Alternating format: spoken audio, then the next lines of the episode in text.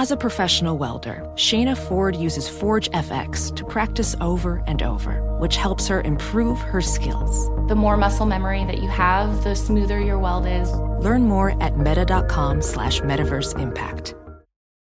BetMGM has an unreal deal for sports fans in Virginia. Turn $5 into $150 instantly when you place your first wager at BetMGM. Simply download the BetMGM app and sign up using code Champion150. Then place a $5 wager on any sport. You'll receive $150 in bonus bets regardless of your wager's outcome. And if you think the fun stops there, the King of Sportsbooks has plenty of surprises in store. Check out daily promotions, same game parlays, live bets, and so much more. Download the app in Virginia today and get 150 in bonus bets instantly from your first wager. Only at BetMGM. BetMGM and GameSense remind you to play responsibly. See BetMGM.com for terms. 21 plus only. Virginia only. New customer offer subject to eligibility requirements. Rewards are non-withdrawable bonus bets that expire in seven days. Please gamble responsibly. Gambling problem? Call 1-800-GAMBLER. Promotional offer not available in Washington, D.C.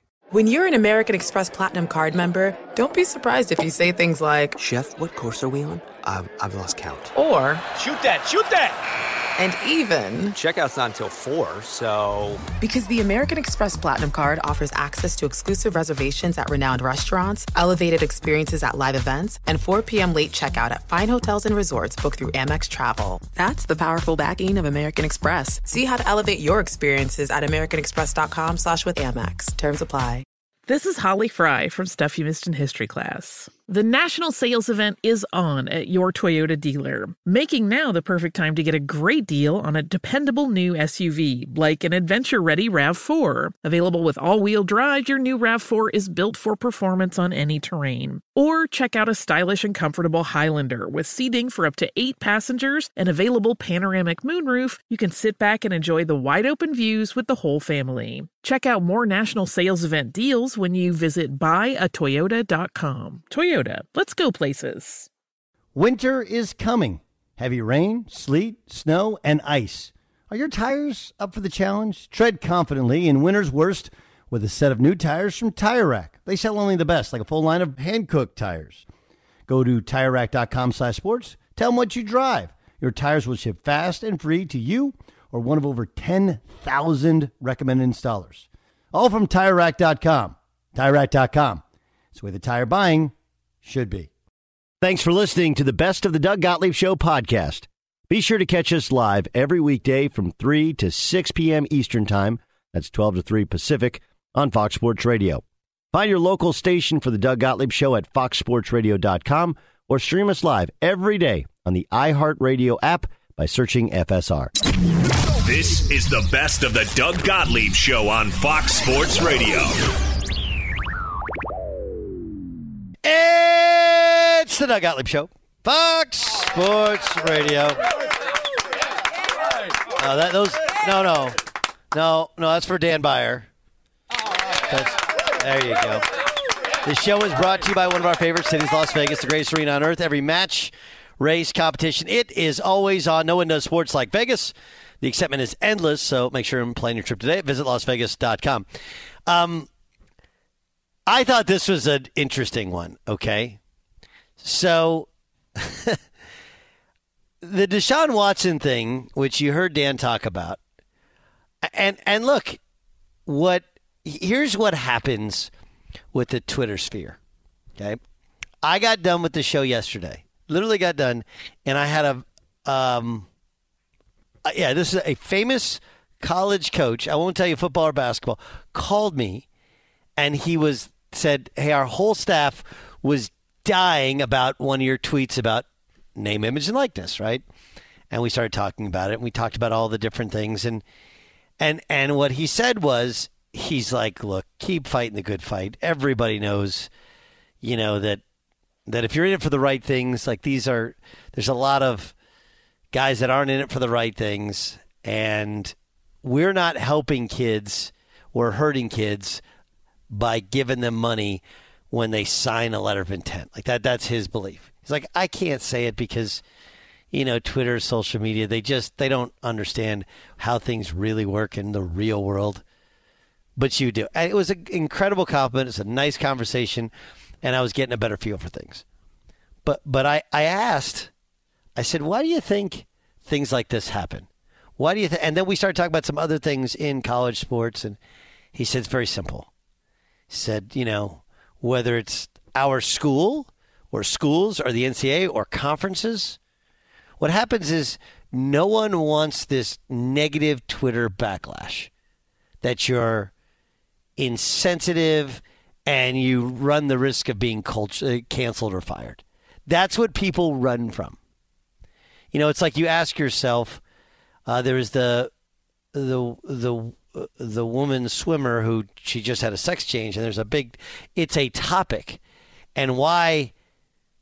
So schools, why the NCAA, why others haven't come out against it? Because they fear the backlash of saying what I'm going to say, which is like, look, it has to be an incredibly hard decision to get a sex change. So please don't take this as disrespectful of what must be going on inside a person who I believe, if you're an adult and this is something you thought of, oh, okay, we're gonna we're gonna say, look, in our society, of course you can do this. If this is the path that you choose to go down, if you can afford the surgery, you know, if you can go through all the, the only thing you can't do is play high level athletics against biological girls. Like, I don't think that seems uh, unreasonable or irrational, right? Because you, you're at a competitive advantage. So, like, the, the problem with why most people can't take what I believe to be reasonable stances. I, I've told you guys all along. I am not, I am a radical centrist. What does that mean? I have deep, deep rooted beliefs but honestly, most of my beliefs aren't fringe beliefs. They're right there in the middle, which I think most people go like, yeah, that makes sense.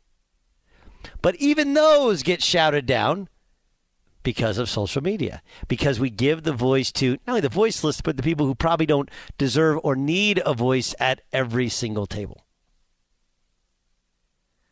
So when the owner of the Ravens comes out and's like, man, that's the guy you're going to give uh, a, a no cut five year contract to?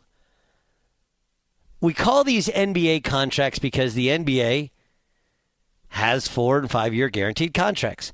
How are those working, by the way? That's the best part about the stupidity of Andrew Berry and the Cleveland Browns. I said it's stupidity. I understand that it might work. There's a possibility it might work.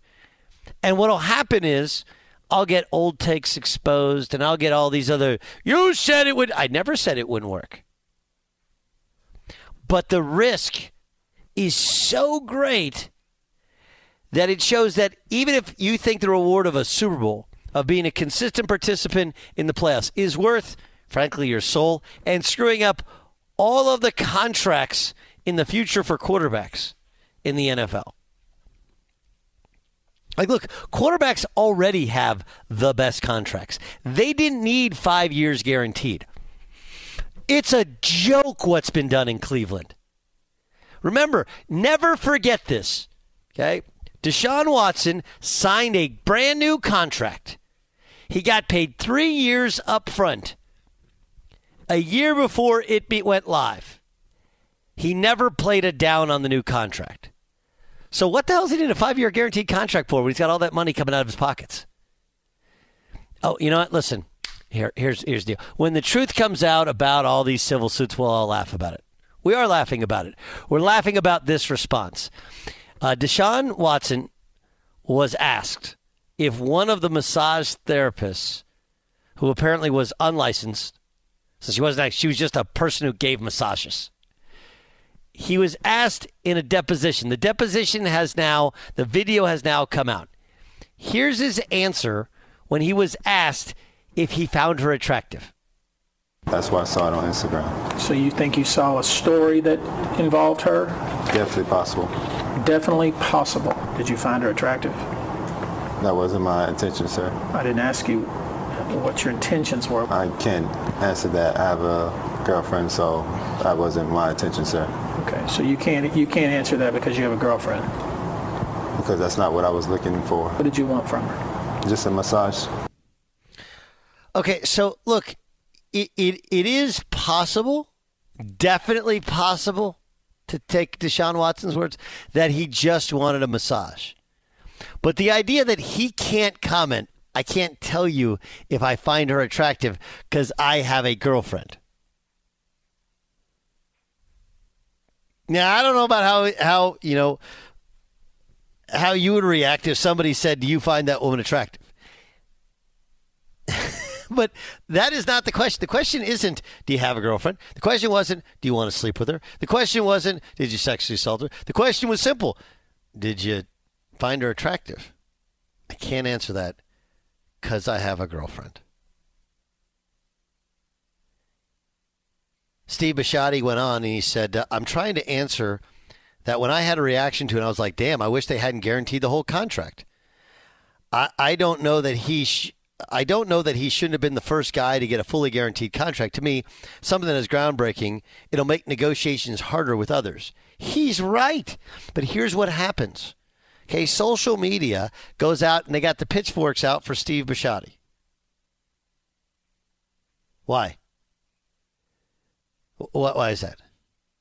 Like, if you think that the NBA model is the smart model, I give you a John Wall who makes more money than anybody in the NBA. Hey, um, Iowa Sam, can you do me a favor? Can you Google how many points is John Wall averaging this year? Buyer, do you have that at your fingertips? How many points is John Wall averaging? Zero. Yeah, yeah. Zero. The, the contract is so bad that the Houston Rockets would would rather, hey, we'd rather you not play than play. We're going to pay you either way. We're emulating that with a guy who's got two torn ACLs, so there's injury concerns. With a guy who has the 22 uh, civil suits. Whatever the level of validity, you see that video and you're like, yee. Yikes. Yikes. Oh, yeah, and his last contract that he signed, he wanted to be traded before he ever played a down on it, and even after he collected three years in advance of it. So you're Steve Bisciotti, and you're going to go to Lamar Jackson, who's never had a hint of trouble at the football field. Not a sick, not a not a call, not a report, not a whisper, nothing, zero.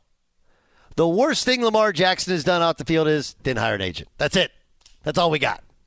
He's been a league MVP. Okay.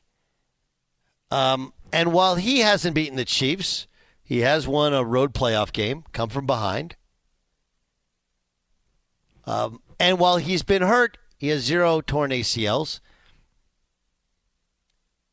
And the future appears to be uh, very, very bright for Lamar Jackson. So Steve Bisciotti sitting there going like, okay, so you guys gave him 250 guaranteed for five years. And I have a guy with a completely clean off the field uh, record who's uh, a better athlete who is the face of our franchise. Any human being, any uh, like for for Lamar Jackson, the start of any contract negotiation for him in how he thinks is all right. It's gonna be two hundred fifty-four million dollars, right? Guaranteed. And I'm sure Bisciotti's sitting there going like, you know, he wasn't that great last year. He got hurt. He still hasn't been had a major injury. But the more you run, the more attrition gosh, I don't know. We built this team around him, and we couldn't win playoff games when we had the best defense in the league. Now, with a new contract, we won't be able to have all of this personnel. What do we do? What lies has he told? But the Twitter sphere, social media, they would lead you to believe that he's the big bad wolf and everybody else is just a just a sheep. Be sure to catch live editions of the Doug Gottlieb Show weekdays at 3 p.m. Eastern, noon Pacific, on Fox Sports Radio and the iHeartRadio app. What up with you, Doug Gottlieb Show, Fox Sports Radio?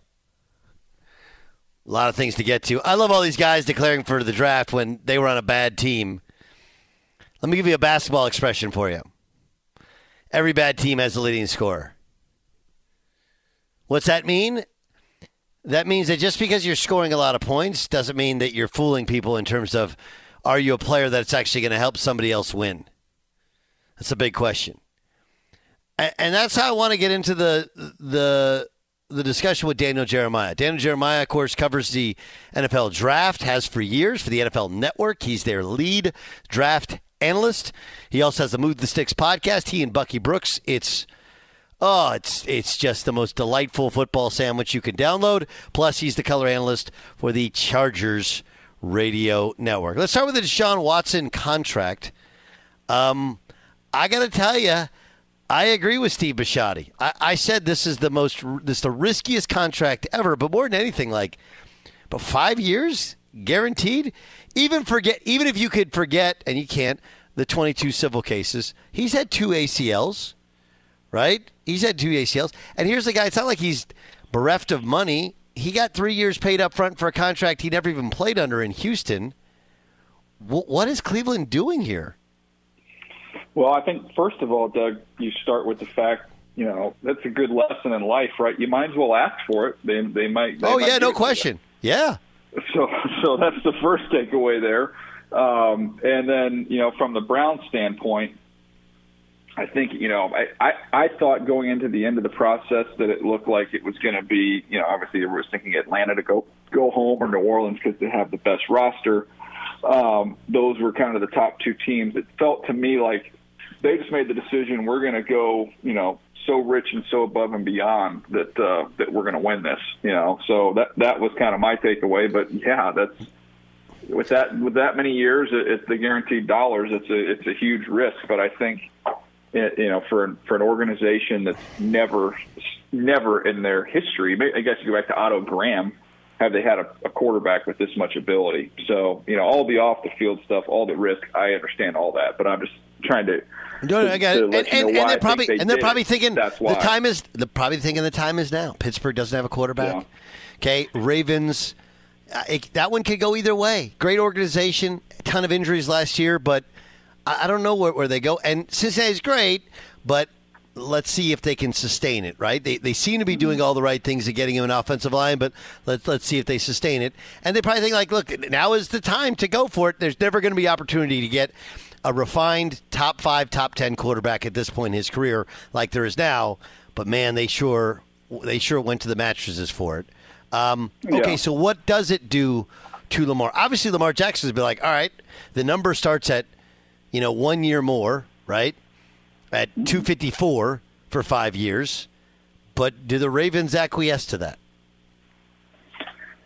I, you know, I don't think that they. I don't think they will do that. You know, that's just just my opinion. Um, you know, I, this is going to be a contract that everybody's going to try and, and trade off of. If you're an agent, you're going to try and work off this contract and work off this number, and you're going to have every team is going to say, no, this is an aberration. This is uh, an exception. We're not going to even acknowledge it, which is going to lead to uh, it's going to lead to some interesting negotiations because I you know, it's one thing everybody said, okay, this is going to open up the floodgates. Well, it's not going to open up the floodgates until the next team agrees to it. Um, and I think that there's going to be some, you know, there's going to be some thought there that hey, we don't want to, you know, we don't want to make this the new precedent. So that it's going to be fascinating because I'm sure, like you said, that's what Lamar is going to ask for. Um, I, I just don't necessarily see the Ravens doing that. Yeah, uh, which will which will be interesting. Um, okay, what happens? With Baker. They try and it feels like they're going to have to do a Sam Bradford, right? Hold on to him and put him in bubble wrap, and then hope somebody if somebody gets hurt and is desperate, they need somebody. That's kind of where they are, or you can kind of get through the draft, you know, and and see on the other side of the draft. Maybe some teams thought they were going to be able to get somebody there, and, and they didn't like who they got, and that that changes things. But um, yeah, I mean, I think we're kind of heading towards that uncomfortable uh, moment where he's he's on the team but not on the team. You know, we've seen that a, a few times over the last few years. That, that seems like we're headed towards a similar situation. Garoppolo, same thing, or does he actually play for the Niners?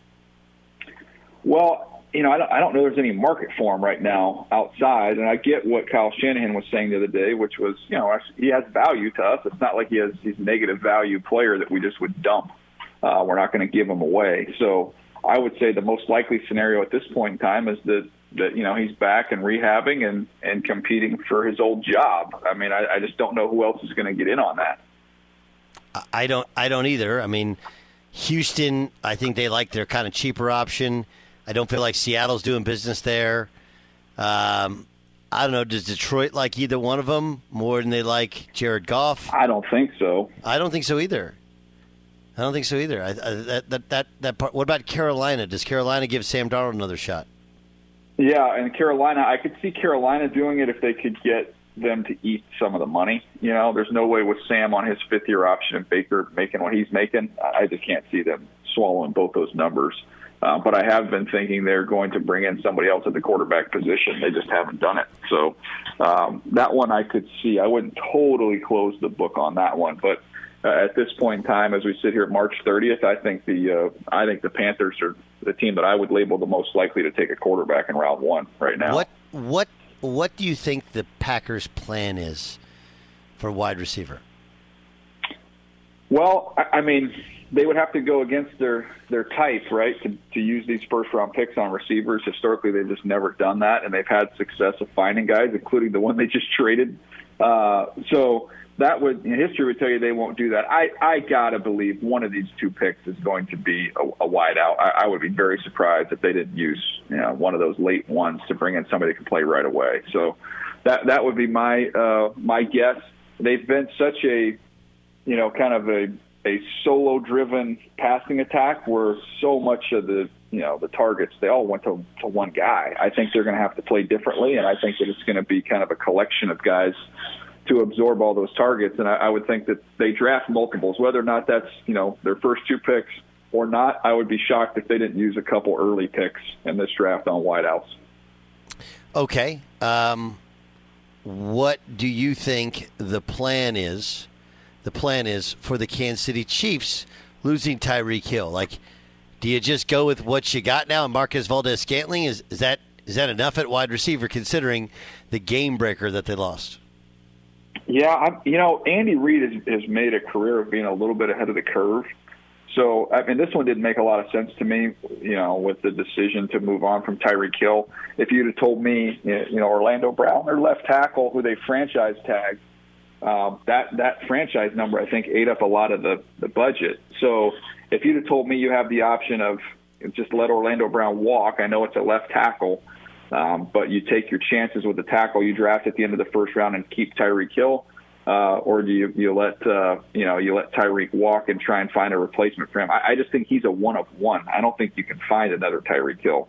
So my question then is, or my expectation, I should say, is that Andy's got some creative alternative to what they've had. I don't think he goes out and just tries to draft the fastest guy and he's going to plug him into that exact same role.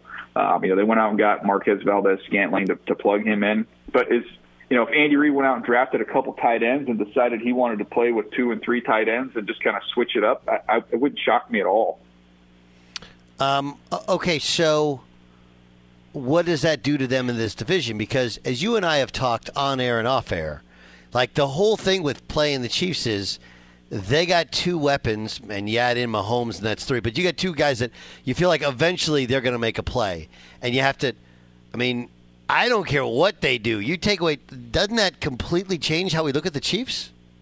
It does. It does for me, and that's why I think it's it's they're going to have to morph and do something different. But you know, you had two two ways to go against the Chiefs. You could choose sudden death, which was Tyreek Hill, or you could you know bleed out with uh, with Kelce. Um, that's how they, they got you. And everybody started their game plan, and you saw it last year with all the two high safety stuff that they saw. They they had their choice in that, and they said, "I'd rather die slowly um, and and, uh, and try and take away Tyreek Hill." And now you don't necessarily have to do that, which is going to send a lot more attention Kelce's way. It's going to be it's going to have to look different, you know. But they also got late in the season when they needed to, you know, produce points against that look that they that they were seeing, and they they couldn't finish drives because they weren't able to have those three and four play drives. They were having to grind it out, and so that's why I wouldn't be surprised if you saw them, you know, maybe add another tight end, maybe add a bigger receiver. You know, Mahomes is going to make plays no matter who's out there, but I think it could look a little bit different. I just don't see it being the same look that we've seen over the last few years with Tyreek Hill. Doug, Doug Gottlieb show here on Fox Sports Trader. That's the voice of, of Daniel Jeremiah. All right, so this is not a great quarterback draft. Hey, but as we've seen in the NFL, there's a couple other positions which maybe not the same in terms of importance, but close. Okay, uh, the ability to rush the passer is paramount if you want to be successful. Who, are the if you who is is there a Joey Bosa? Is there a Nick Bosa? Is there a is there a Chase Young in this draft? I don't think that there is, but I think there's a bunch of really good players. Um, and to me, that kind of starts with Aidan Hutchinson. You know, I, he's to me the best player in the draft. He's not quite as as dynamic, I would say, as some of those guys you just mentioned, but I think he's got a chance to be a really, really good player. Meaning, you know, put numbers on it. I think he's got a chance to be that, you know, 11, 12, 12 and a half sack guy consistently. Um, is he going to post 18, 19? No, I don't think so. Um, but I think he's really good. And then, you know, right behind him, you've got Travon Walker, who maybe has more upside there. Um, but you, you're betting a little bit on the come there, and you're betting on, uh, you know, him continuing to develop. There was a story out of New England that Tom Brady wanted to get to Miami. Is there any validity to that? You know, I haven't I haven't heard that any any uh, anywhere in terms of talking to folks around the league, other than that little thing that showed up on social media. I'm sure we probably saw the same thing that you're referencing here. But I, you know, you talk to people all the time, and it never once came up in a conversation from anybody that I talked to in the league that that was uh, that that was in the works. Just a question: Do you think that Tua surrounding Tua with all this speed does that work? Does that alleviate some of the shortcomings that they've seen in Tua over two years? I think it's going to really help. I, I do, and I think it's you know I think some people looked at it and said, okay, well, big deal. You got all these guys that can really stretch the field, and he's not really a deep ball thrower. But I, I would come against that and say, well, no, you're going to be able to use those shallow crosses, those slants, those RPOs, and let those guys travel with the football instead of the football traveling to them. Um, I think that is going to help him. And, and you know, people can say whatever they want, and we've talked about Tua for a couple of years together here, Doug, about the lack of kind of those wow plays and the big time upper echelon throws. But when you can throw a shallow cross or a slant or a bubble to these guys and they can do the rest, you know, that's that's where he's at his best. So um, I actually think it's pretty smart how they tried to build this up around him with his skill set. Does Matt Ryan have enough left in the tank to take the Colts to a higher level?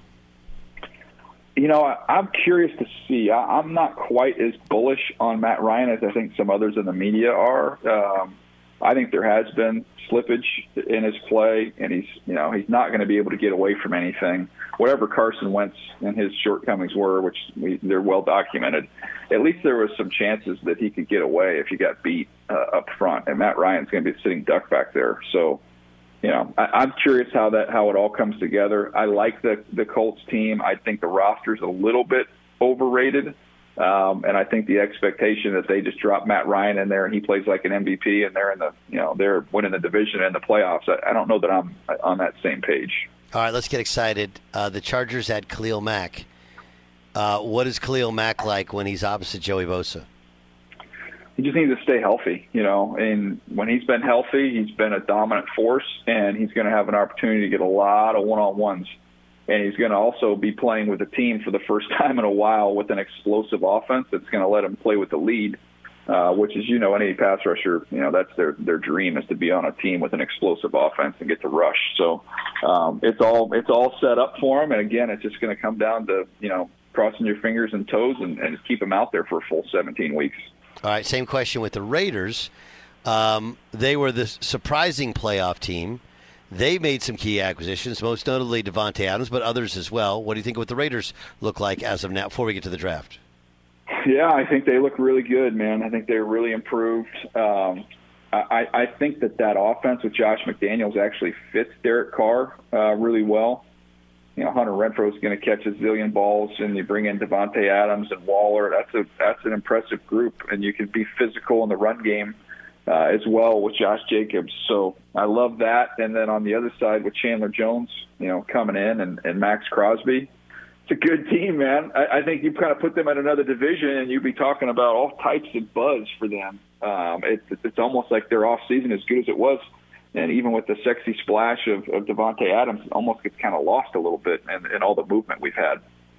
It does. It really, really does. DJ, you're the best, man. I appreciate you joining us. Uh, thanks for being our guest. Thanks, buddy. Fox Sports Radio has the best sports talk lineup in the nation. Catch all of our shows at foxsportsradio.com and within the iHeartRadio app. Doug Gottlieb Show, Fox Sports Radio. We're playing Eric Church because Eric Church canceled his uh, show on Saturday to go to the Carolina Duke game. Mark Young tweets the show. Problem with Church skipping out on short notice is there are thousands of people impacted, many from out of town. Teenagers have been looking forward to this for months, only to be let down, who spent hard earned money to make it happen for a loved one. I, I get it. Like, I, I, I, get it. You know, I have a daughter. Uh, my daughter's turned 16 in a couple weeks, and um, my friends in Oklahoma City got us got got me tickets. She's a bass guitarist, and and again, I, I don't know how much of I, I didn't. I'm not going to sit here and I tell you I knew uh, before she told me, but I do know the band. Do you guys know the band Primus? Oh yeah. Okay, so Primus Les is Claypool. yeah, Les Claypool is considered, if not the best, one of the best, w- one of the best um, bass guitarists on the planet. And so she's like, I want to go. I, I love Les Claypool. So I got her tickets. Right. So for me to go get t- like for me to get that thing done, I got to get airline tickets. I got to get a hotel room. Right now, I, I did get. Uh, I I do have the benefit of free tickets, or whatever. Um, but the point is that yeah, if I set up travel all the way to Oklahoma from California for my daughter's 16th birthday, I'd be pissed. But I understand stuff gets canceled. I'm a last second guy, so I'm not a like. You want to ask me what I'm doing next week? I got no idea. I, I barely know what I'm doing today. But there are people that are going to be hot, hot over that. Um, here's a question, Sam: Is Eric Church cool? Uh, for doing that or in general? Nah, in general. Uh, I don't really know much about him. Um, well, you're super cool if you don't know much about him. I don't know much about Eric Church, so I guess my opinion is uh, not really relevant. He's like he's a cool country bluesy sort of act, right? You know, he wears the aviator glasses, the leather jacket. He's still a country musician with a great voice. I don't know.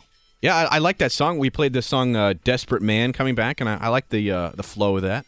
Yeah, no, he's he's gotten more, a little bit more adventurous with with his song selections here over his last couple albums. By the way, it's the middle of the week, the middle of the show. In other words, it's the midway. Stuck in the middle with you. It's time for Stuck in the middle. the Midway. Okay, so the midway, the basic idea of this is um, usually on Wednesdays, pickings are a little bit slim in terms of guests or topics, like in terms of timeliness of topics, right? This show is great because we get the the night before, the day of, the games that night. We got to get it all. It's a good confluence. But Wednesdays can be a little slim. So we want to come up with something interesting for the middle of the week, the middle of the show, the middle of the day. How'd I do, Jason Stewart? Did I sell it well enough? Yeah, I, I like your interpretation of what the midway is. Uh, Okay, yeah, so that's great. So, um, you'll see all week anniversaries of Final Four moments, right? And today is the anniversary of the Final Four that uh, Indiana won. Bob Knight coach, Steve Alford, the star, Keith Smart hit the game-winning shot. That at the Superdome, where this year's Final Four is.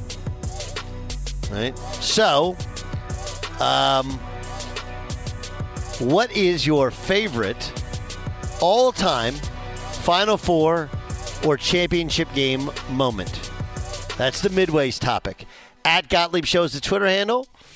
At Gottlieb Shows the IG handle. Doug Gottlieb Show on uh, Facebook. Doug Gottlieb Show page. Let's start with you, Dan Byer. Favorite Final Four moment. Well, as a fan, uh, when Ohio State made it in 1999, it was a big deal. But then Scoonie Penn's jersey got like stolen before the game. That was a bad omen. They ended up losing to UConn. Uh, Ohio State blew a lead to Kansas in the 2012 Final Four game that they led for most of it, and then ended up having it slip away. So I'm going to my favorite moment uh, was the 2007 Final Four when Ohio State actually beat Georgetown in the national semifinal.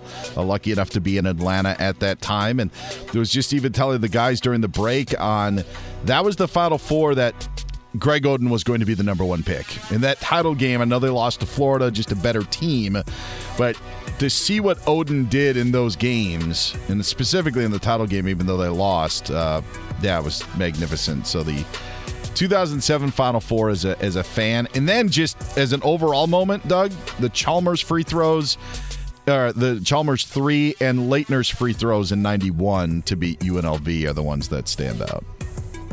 Just as a general basketball fan. So what was the pick? So it was Ohio State for personally Ohio State Yeah. to win over Georgetown in the Final Four. Yeah. And yeah, that was performance was was. I well, they both they both got in foul trouble early, right? The two centers, Greg Oden and um, Roy Hibbert. uh, Roy Hibbert, right? And but they both played in the second half, and Oden was spectacular. If you would have walked away from that game going, "What player on the court is going to make the most money professionally?" How many people would have picked Mike Conley? yeah, true. No, I'm, I'm asking a question. Like percentage of people that pick Mike Conley. Yeah, zero. And by a lot, like tens of millions of dollars, hundreds of millions. Oden was better than anybody on that Florida team in that game th- that they lost to. Yeah, better than got Corey foul trouble Brewer, that better too. than full, Yeah. you know Horford and and Noah. But yeah, so those were Okay. what stood out for me with the Final Four. All right, what do you got there, um, uh, Iowa Sam? Your favorite Final Four moment? Uh, so you know, like I said before, Iowa hasn't been to a Final Four for decades, so it's not so much following them as in other teams and just moments that stand out. This is going to sound really lame, but I'm going to say the same Final Four in 2007 because it was Georgetown, UCLA, Ohio State, and Florida, and like Georgetown hasn't done anything really since, and they hadn't done much before that either. And I just remember I was in college playing poker with my boys.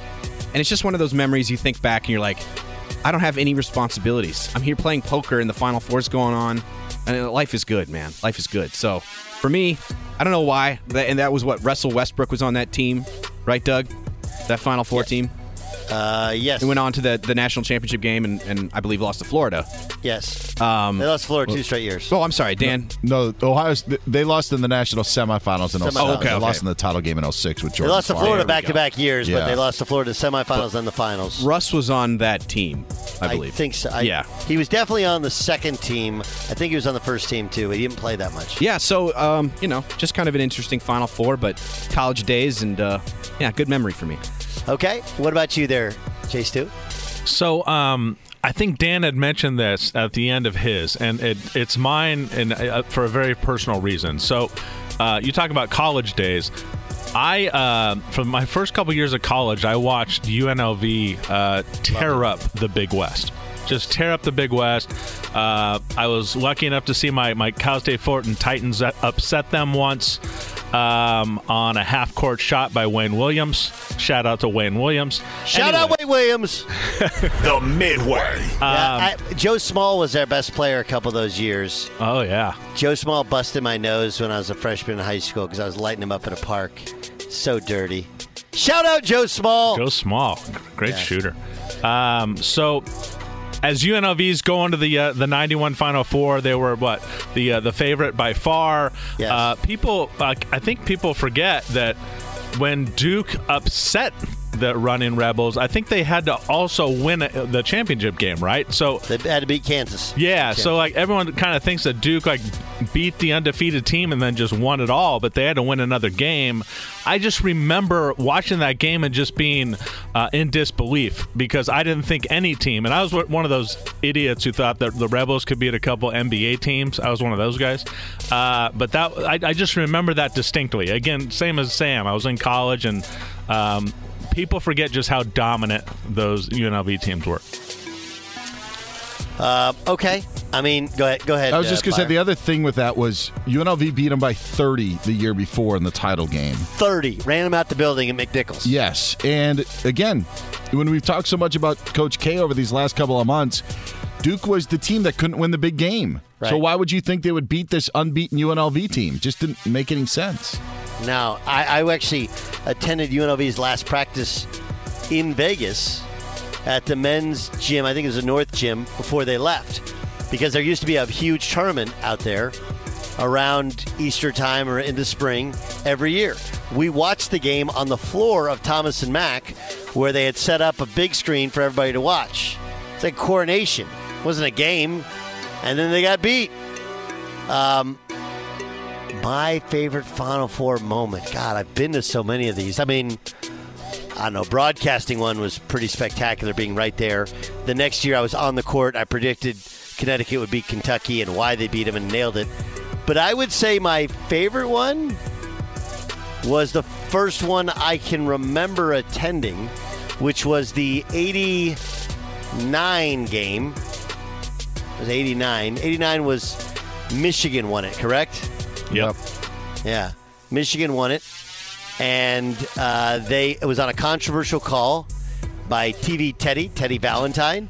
Rumeal Robinson did, it, but what's amazing Some about may call it awful, but it's it was an awful. controversial, There was a bunch of bad calls in that game, including Greg Anthony's fourth foul and his fifth foul. But um, uh, no, that Greg Anthony was the next year. Sorry, I meant uh, there was just bad. That was just a bad call. Bad for shame. The but Bill, Midway. Bill Walton, I was. I'm really close with Adam, his oldest son, and Adam and I we go to the Final Four together. And Bill's like, "Don't worry, I got it." And the next thing you know, we had like cameraman passes around our neck, and we had the complete run of the old uh, Kingdome, and we went to the game. It was more of the off the Oh, off the court stuff. The other part is, um, and I still get together with some of my friends who go to the Final Four. We used to wait, and then on Monday night after the games, we'd shimmy up light posts and steal some of the banners that were going into the trash. You know, the ones that say Kansas, it have all four, four Final Four teams. So somewhere in Orange County, probably my buddy Clay's uh, closet, are Final Four banners from years and years and years ago. Those are collector's items. Yes. I mean, look, the greatest moment in Final Four history is Kris Jenkins hitting the game winning shot. Buzzer goes off. Federican falls as the buzzer sounds. It's the greatest shot in the history of college basketball. No one can convince me otherwise. Doesn't take away from Keith Smart. The buzzer did not sound. It wasn't a setup play. It wasn't after a timeout. It's kind of a scramble loose ball. That thing was amazing. And that's the midway. The Midway. Who does number two work for?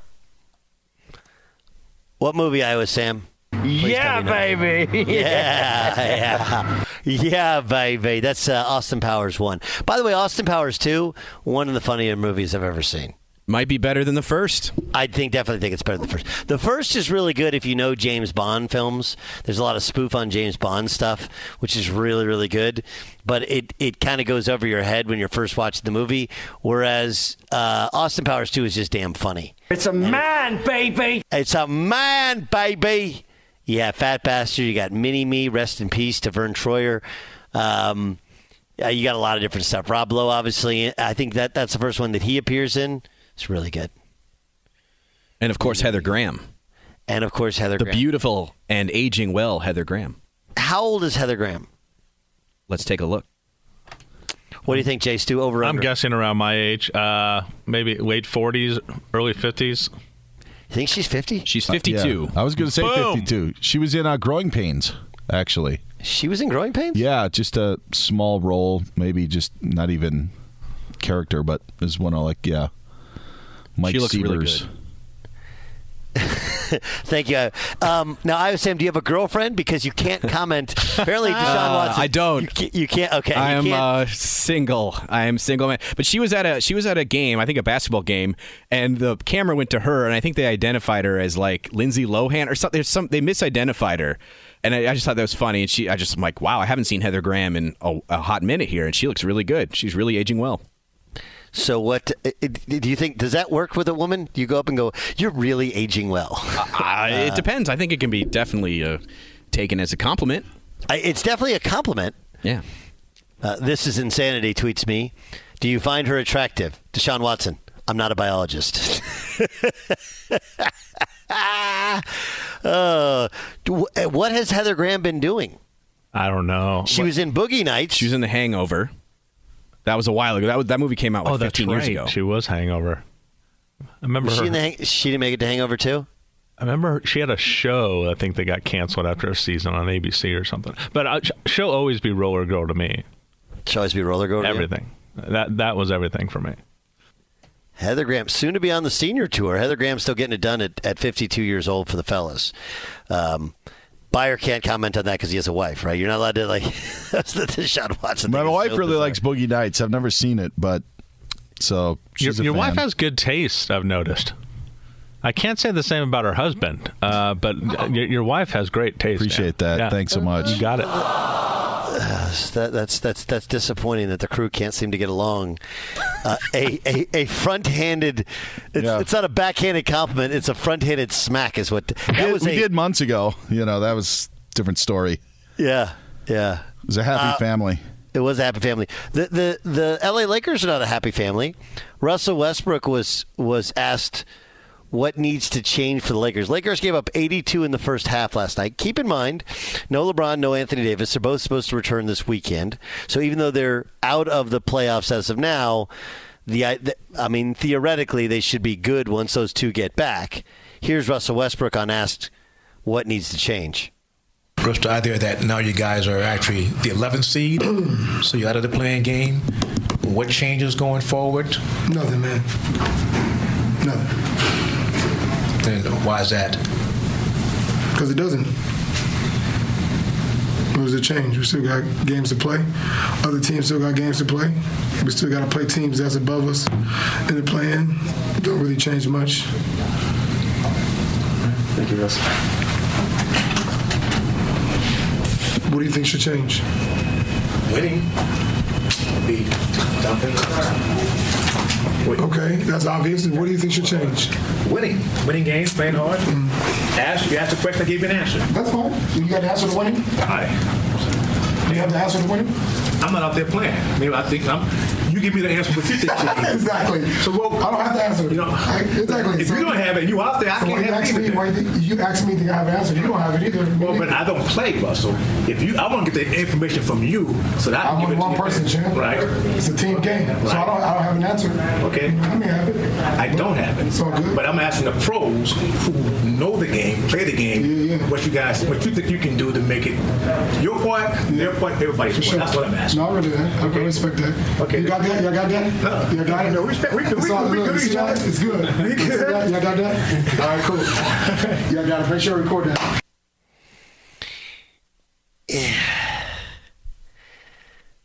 Uh, look, I, I understand that what Russell's trying to say with, "Hey, we're just.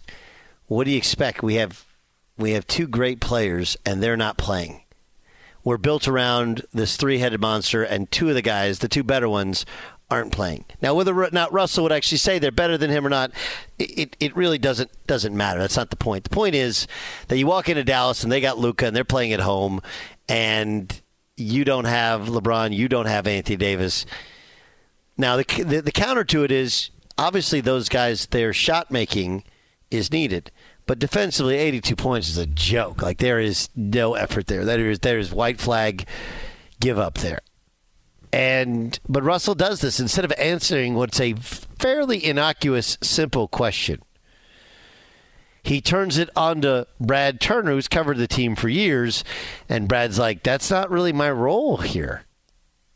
My role is to ask you questions, you to provide answers. Doesn't have to be antagonism." And not that Russell was crazy antagonistic, but he does the I'm going to smile and pretend like everything's cool when really I'm bothered by it. Uh, I don't know. What do you make of the interaction, Jay Stu, when you when you saw it? It's just awkward, as as is a lot of uh, Russell's exchanges with reporters. It, it, it goes from like zero to a hundred, and, and then it gets strange, and they're hugging it out. Um, but yeah, I mean, it's. I think Russell thinks he's he's uh, he's trying to be smart, or he's trying to outwit the reporter in this situation, and it's it's just ridiculous. I mean, look, at some point, if you want to turn around on reporters, and it's not their job to form opinions on things, but if you want to turn around on reporters, you got to be willing to hear. Okay, so what what would you change? Well, I would play you less. right? Is that the answer you want? And, and look, part of it is like I. This is part of the deal that goes with being a star in the NBA is you're going to have to answer questions comfortable or uncomfortable, win or lose. You know, Th- this was my point with Naomi Osaka, who was at, has been asked questions far less uncomfortable than Russell Westbrook.